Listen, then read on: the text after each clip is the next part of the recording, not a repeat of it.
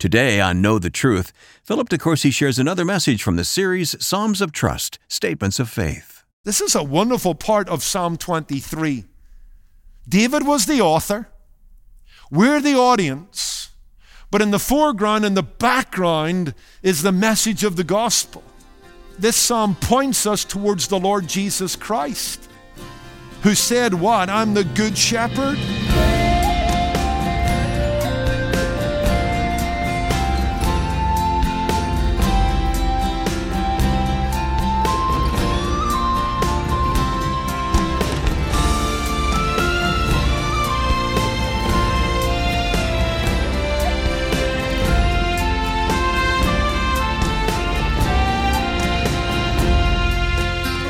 Today on Know the Truth, Philip De Courcy encourages us to proclaim, The Lord is my shepherd, I shall not want. Now, this might seem challenging as the nightly news reports economic gloom and doom and rumors of wars and other daily tragedies. But Philip reminds us that God enters into our troubles with a radical call to trust the Good Shepherd. We're discovering how to lay hold of true peace, protection, and provision as Philip begins a study of Psalm 23. The message is titled More Than Adequate, and you'll find more at ktt.org. Here's Philip now. David understood the life of a shepherd. He once was a shepherd himself. Psalm 78, 70 to 72 tells us that God took him from the sheepfolds of his father Jesse and made him the king and the leader in Israel to shepherd Jacob. And David knew that a good shepherd cares for, provides for, leads, and defends his sheep. And not only does he do that, by his actions and his demeanor, he wants to give the sheep a sense of sufficiency and security so that they can lie down in green pastures and they can come alongside the still waters and they need not fear. You see, what David was to his father's flock early in his life, God was nigh to David throughout his own life. God was a wonderful shepherd. In Psalm 95, verse 7, and Psalm 100, verse 3, God is described as a shepherd. The people of God are described as a people of his pasture and the sheep of his hand. What David was early in life to his father's flock, God has been to him throughout life. God has been a wonderful shepherd. In fact, I would say that this idea of sufficiency and security is reinforced when we understand when David wrote this psalm. It's my conviction, and I think a number of the commentators agree with this, that David probably wrote this towards the end of his life. This is a testimony to how God has shepherded him through life. This is not the reflections of a naive youngster. This is the reflections of a mature man who has lived long enough to make enemies. This is the reflections of a man who has walked through very dark experiences. But he has come out the other side of it safe and sound, sufficient and secure because of the shepherd. I think that's true. That the confidence with which David speaks, he's brimming with blessing, he's swimming in confidence, comes because he has lived long enough to know that God is enough. He's an adequate man. The Lord is my shepherd, I shall not want. You'll notice in your English Bible the word Lord is in capitals. That means this is the covenant name of God, the one who is the I am, Yahweh. A word that has at its heart the verb to be. This speaks of God's self sufficiency, God's self existence, the fact that God exists virtue of the fact of his very nature. God always has been, always will be, and he is constant in his love, unbending in his holiness, relentless in his mercy, long in his patience. That's what he is. He's the I am. God has existed without our help. God is apart from the creation. God is dependent upon no one, while everything and anyone is dependent upon him. That's our word. And David is kind of making this argument. I don't want you to miss it because verse 1 is really a setup for the rest of the psalm. As G. Campbell Morgan said, when this is said, all is said. The Lord is my shepherd, I shall not want. I won't want for peace because he makes me lie down. I won't want for guidance because he leads me along the right path. I won't want for protection or comfort because he's with me in the darkness. I won't want for provision because he spreads a table before me in the presence of my enemies and his goodness and mercy follow me all the days of my life. And I won't want for hope because heaven is my final destination. When this is said, all is said. And the reason David can say this I shall not want, because the one who has no want is his shepherd. It's beautiful. Wasn't R.C. Sproul who said so wonderfully, God doesn't need me to be me for him to be him, because he's the I am, but I need him to be him for me to be me. And that's what he was to David. Wasn't it Paul who said, Who is sufficient for these things? Speaking of life and ministry. He says, But our sufficiency is from God. And God makes all grace abound to us in all sufficiency. That's why I give this sermon the title, More Than Adequate. Now, we could immediately start Psalm 23, and I want to do that. That's why I decided to stretch this out over a couple of sermons, because before we actually look at three things about the shepherd this morning, I do want to remind you we've already acknowledged that David wrote this psalm. David was himself a shepherd. God took him from being a shepherd to his father's flock and made him a shepherd to the people of Israel. And God shepherded David.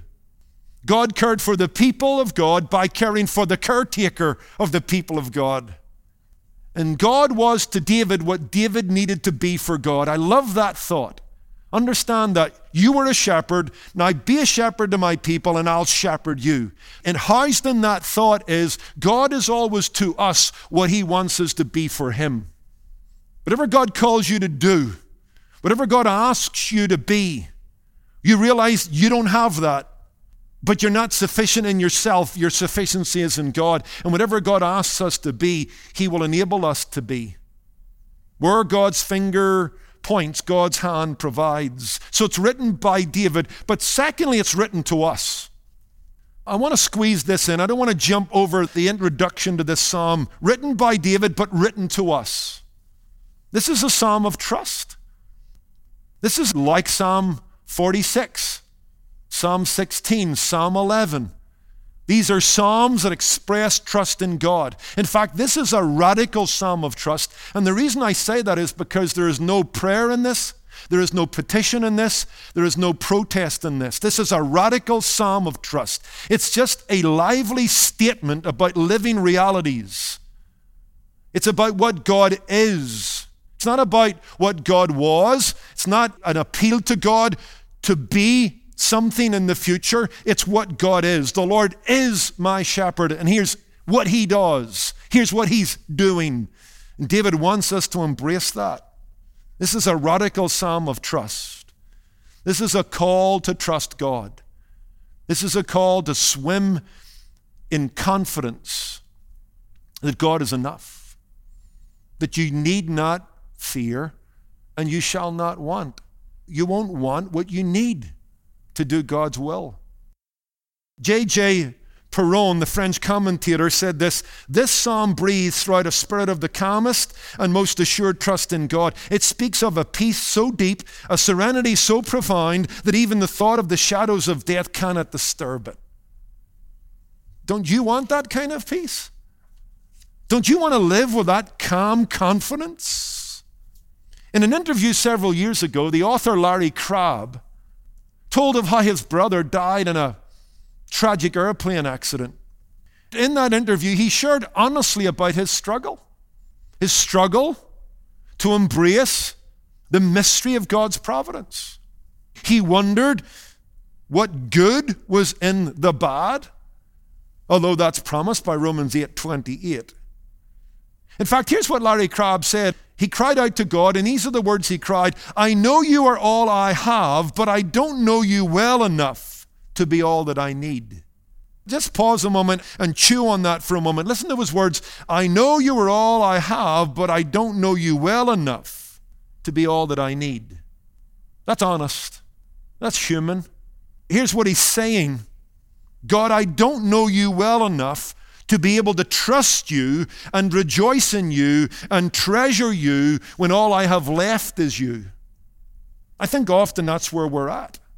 But Psalm 23 wants us to move beyond that, wants us to find God alone as our treasure, to express trust in Him that He is enough when life turns south and when life turns sour.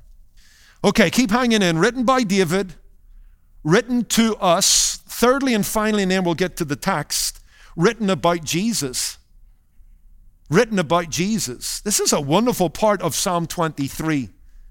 David was the author, we're the audience, but in the foreground and the background is the message of the gospel.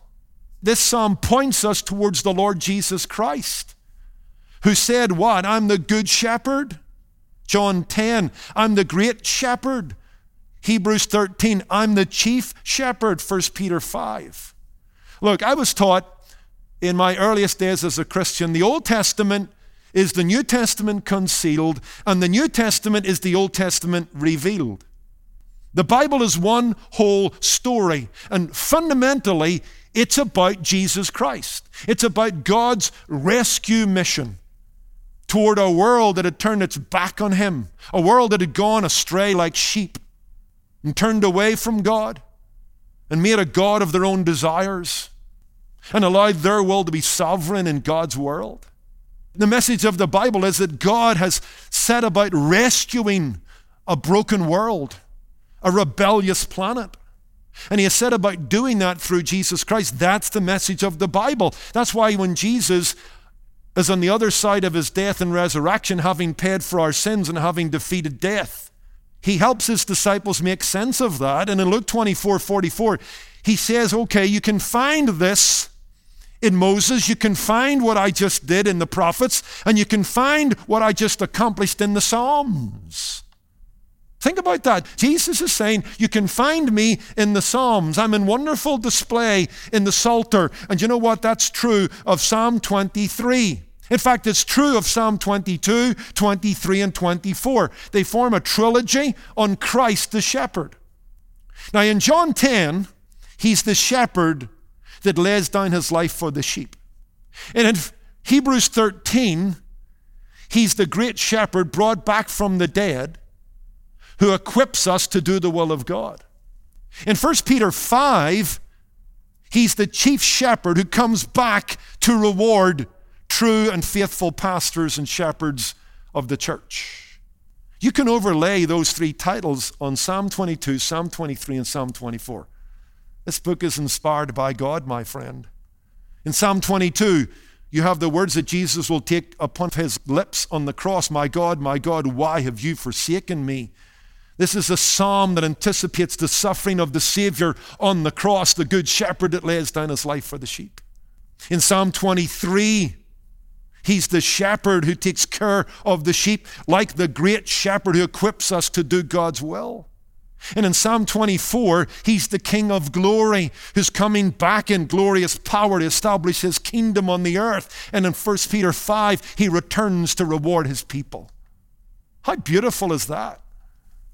And you know what it reminds us? Something very important, and why I've slowed my introduction down to show you that David wrote this to us about Christ. Because you must come to Psalm 23 through Psalm 22.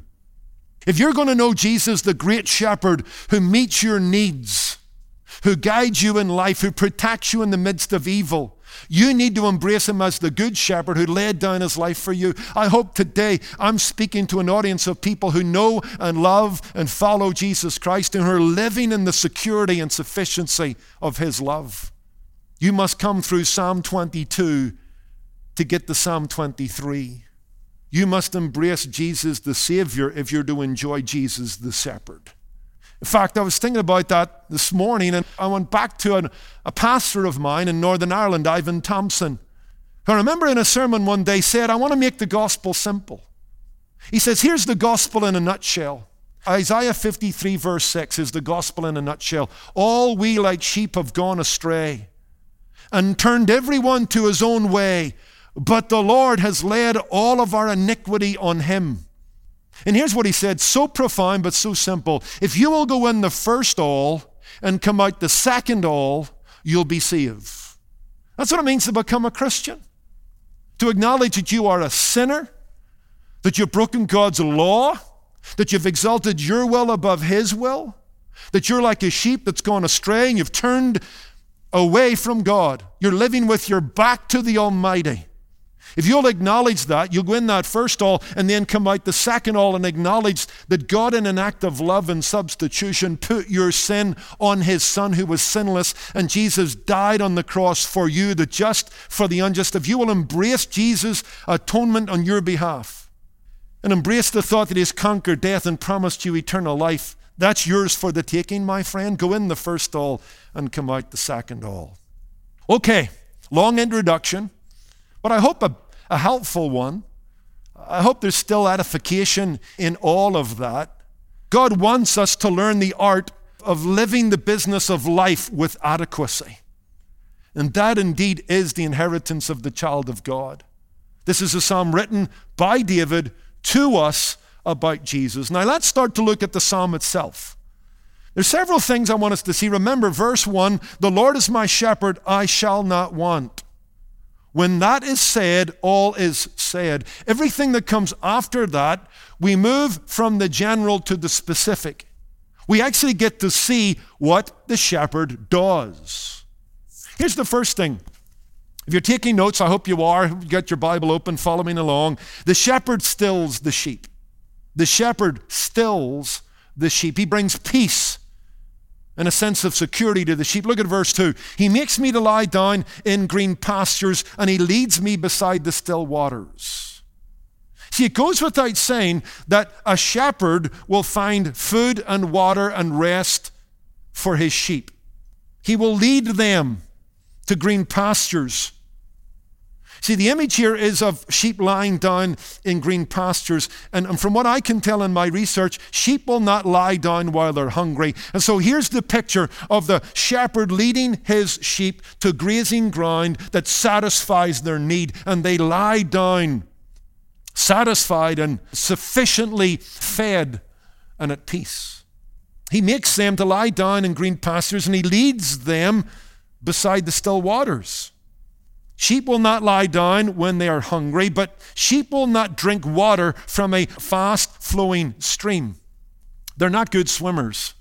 They live in mortal fear of fast flowing streams or gurgling water. I don't know if they sense it, but we know if they were to fall in with the wool on their coat getting saturated, it will weigh them down and the stream might pull them under. All of that is a phobia to the flock of sheep. But a good shepherd takes care of that. In fact, here's something very interesting. Your English version kind of misses. You might have it in a marginal note on your Bible. He leads them, or he leads me beside stilled waters. The Hebrew can be read as stilled waters, or waters of quiet, or waters of rest. Now, let me get the image behind that. Knowing the sheep's fear and phobia, and concern for running water and the threat that it poses. My research tells me that an eastern shepherd would often, one with a staff, he would might dig a little channel off the side of the water or the stream, and then he would dig a little pool, and the water would flow into the pool and be stilled be still, be quiet. And the sheep would gather at the side of the water, but drinking stilled water. Or sometimes he would take his staff and dislodge some rocks or boulders, and he would build a little dam, a little wall of stones on the edge of the river or the stream, and the water would collect in there and be still. And the sheep would come, even in the midst of the running, fearful stream of water, and find stilled waters, and they'd be at rest. What a beautiful picture! What a wonderful promise. That in the midst of life's turbulence, in the midst of life's troubles, God can bring his people to a state of rest, to a place of peace, to an experience of tranquility. And here we are in the middle of a global pandemic. We're in the middle of a national crisis here in the United States. We're doing things we've hardly ever done in our history. We're not sure what the outcome is. We know the threat that this is, not only to life, but our economy. But God is saying in this psalm to you and to me and to our friends that He wants to provide stilled waters. He wants to refresh us, he wants to bring rest to us in the midst of it. I mean, think about David, the author, right? David wrote this to us about Jesus. The Lord is my shepherd, I shall not want. He makes me lie down in green pastures, and He leads me beside stilled waters. David knows this experience. David has known trials. His life, sadly, has been marked by murder, incest, betrayal, adultery, civil war, and the killing of his son. Yet he is telling us now at the end of life, looking back, having gone through all of that stuff, he led me beside stilled waters. In the midst of that, I caught my breath. In the midst of that, I knew the hush of heaven. In the midst of that, He gave me refreshment when everything was draining my strength and resolve. Friends, that's the image. Have you ever been threatened by a set of circumstances like sheep beside a flowing stream of water? Have you ever been threatened by a set of circumstances that causes you to draw back in fear because you get a sense that if this keeps going or you get any deeper into this, this will pull you under? That's the image. And yet God was able to provide peace for David. You're listening to Philip De Courcy here on Know the Truth. Today's broadcast is just the start of a message titled More Than Adequate. It's from Philip's latest series titled Psalms of Trust Statements of Faith, also available for listening at ktt.org. Well, if you're new to Know the Truth, welcome. We want to give you a free copy of Philip's new devotional booklet titled Resting in God's Faithfulness, just for reaching out to us. This devotional encourages believers to practically embrace God's faithfulness to face the burdens and choices of life. And you can request your copy online at ktt.org or call 888 644 8811. Now, whether you have a loved one or a friend who's going through a loss, or if you could use some encouragement yourself, there's another resource we'd like you to have. It's titled Seasons of Sorrows The Pain of Loss and the Comfort of God by Tim Challies. In this book, Tim shares real life reflections from the first year of grief after losing his son, introducing readers to what he describes as the ministry of sorrow. Readers will learn how biblical doctrine can work itself out even in life's most difficult situations and discover how to pass through times of grief while keeping your faith. This resource is yours with a gift of any amount in support of Know the Truth. And when your gift is $40 or more, you'll also receive the Psalms of Trust personal devotional booklet a helpful companion resource to go along with our current series. Just call 888 644 8811 or give online at ktt.org. And on behalf of everyone at Know the Truth, thank you for playing a vital role in this ministry. It's the generosity of listeners like you that allows us to bring the hope of the gospel to radio stations around the country.